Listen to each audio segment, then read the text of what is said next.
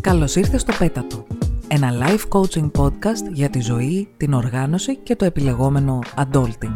Εγώ είμαι η Ροδιά και μαζί θα βρούμε την άκρη της κλωστής για να ξεμπλέξουμε κάθε κουβάρι.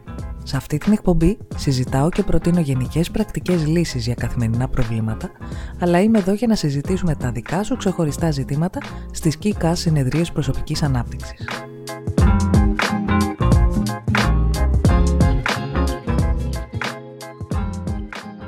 Σ' ακούω να γελάς και να λες «Τι είπες» «Ναι, ναι, αυτό που άκουσες». Όποτε ακούω άνθρωπο να μου λέει πως ετοιμάζεται να γράψει τη λίστα των αποφάσεων για το νέο έτος, αρχίζω να αφρίζω, να βγάζω καπνούς από τα αυτιά και ταυτόχρονα στεναχωριέμαι. Είναι μια από αυτές τις ιδέες που κάπως μυστήρια κληρονομήσαμε πολιτισμικά από κάπου, μας έχουν κολλήσει και δεν ξέρουμε πώς να το βγάλουμε από το μυαλό μας να ησυχάσουμε. Λοιπόν, ας ξεκινήσουμε από το βασικό. Σύμφωνα με πολλές εκτιμήσεις, τουλάχιστον το 80% αυτών των αποφάσεων που παίρνονται πριν τη λήξη του έτους εγκαταλείπεται πριν καν κλείσει ο Φλεβάρης του επόμενου. Το σύνολο των συμπεριφορών σου δεν είναι απλώς μια ρουτίνα. Έχουν βαθιές ρίζες στο παρελθόν όλης σου της ύπαρξης και είναι ενσωματωμένες στη ζωή σου ως σύνθετο προϊόν της προσωπικότητάς σου, των συναισθημάτων σου, των βιωμάτων σου. Συνήθως, τα περισσότερα New Year's Resolutions εμπίπτουν σε δύο μεγάλες κατηγορίες. Το να σταματήσεις μια παλιά συμπεριφορά ή να υιοθετήσεις μια νέα συμπεριφορά.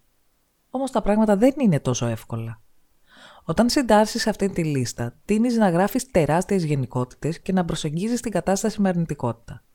Για παράδειγμα, μπορεί φέτος να μην έτρεξες καθόλου και να γράψεις ένα resolution που να λέει Φέτος θα τρέχω 10 χιλιόμετρα κάθε εβδομάδα. OK. Okay.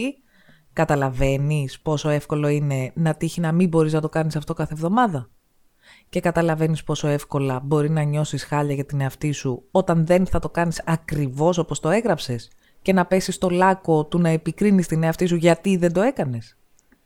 Θα ήταν πολύ διαφορετικό να γράψεις π.χ. φέτος θα προσπαθήσω να ενσωματώσω το τρέξιμο στη ζωή μου επειδή με κάνει να νιώθω όμορφα. Αυτό ξαφνικά αλλάζει αρκετά την οπτική, ε. Δηλώνει κάτι που έχει θετική αίσθηση για σένα και το θέτεις με τόσο ευρύ τρόπο όσο χρειάζεται για να μπορέσει να γίνει πράξη. Τώρα, αυτό το παράδειγμα εμένα μου είναι εντελώς ξένο, γιατί στη ζωή μου τρέχω μόνο αν είναι απολύτως απαραίτητο να προλάβω να μετρώ ή λεωφορείο or something, αλλά νομίζω ότι καταλαβαίνεις τι εννοώ.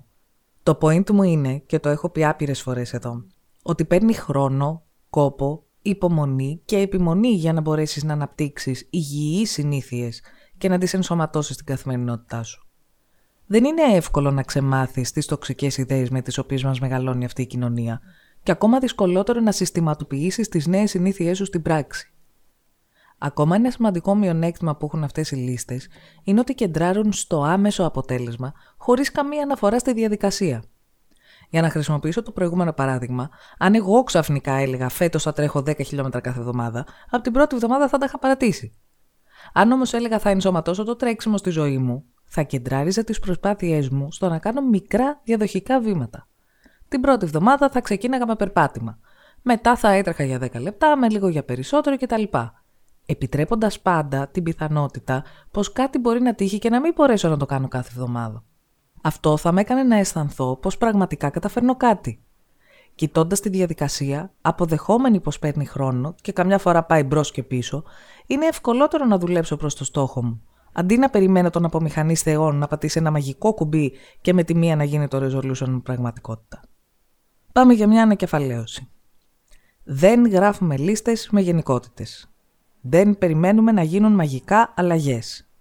Δεν κοπανάμε τις εαυτές μας επειδή δεν κάναμε κάτι μη ρεαλιστικό. Εστιάζουμε σε λογικούς στόχους, θυμόμαστε πως οι αλλαγές παίρνουν πολύ χρόνο, δεσμευόμαστε να κοπιάσουμε για τους ειλικρινείς μας στόχους. Σας εμπιστεύομαι πως θα πάρετε τις σωστές αποφάσεις. Τέλος, αγαπημένες φίλες, θυμίζω πως αυτές οι γιορτές πέφτουν Σάββατα, οπότε θα τα ξαναπούμε με νέο επεισόδιο στις 8 Γενάρη του 2022. Εύχομαι σε όλες ένα καινούριο χρόνο με ηρεμία, αυτοφροντίδα, συλλογικότητα και αλληλεγγύη.